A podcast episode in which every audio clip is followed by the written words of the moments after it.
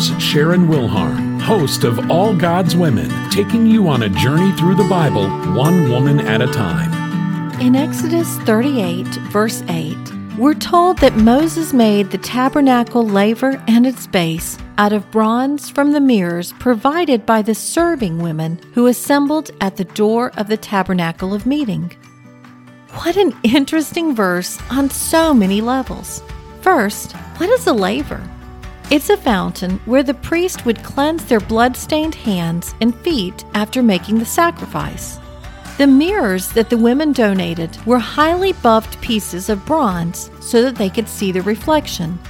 These mirrors were a product of Egypt, so they brought them into the wilderness with them. These were valuable items that couldn't be replaced. Without those mirrors, the women would have no way to check on their appearance.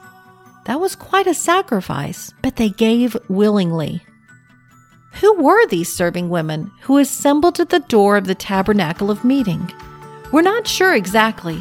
Some historians think they took orders and ran errands for the priest. These women played an active role in the worship at the tabernacle. They had a job to do, and they did it. If God were making a list today of individuals and what they're giving to Him, would you make the list? Are you currently serving at your church? Are you willing to give sacrificially of something that can't be replaced? What many lessons can you learn from this one verse about a group of women contributing to the tabernacle?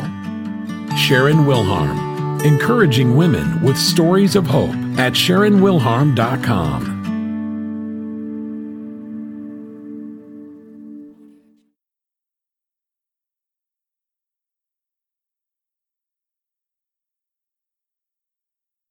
If you enjoy listening to All God's Women podcast and radio show, you're going to love my brand new Women of Prayer Bible study.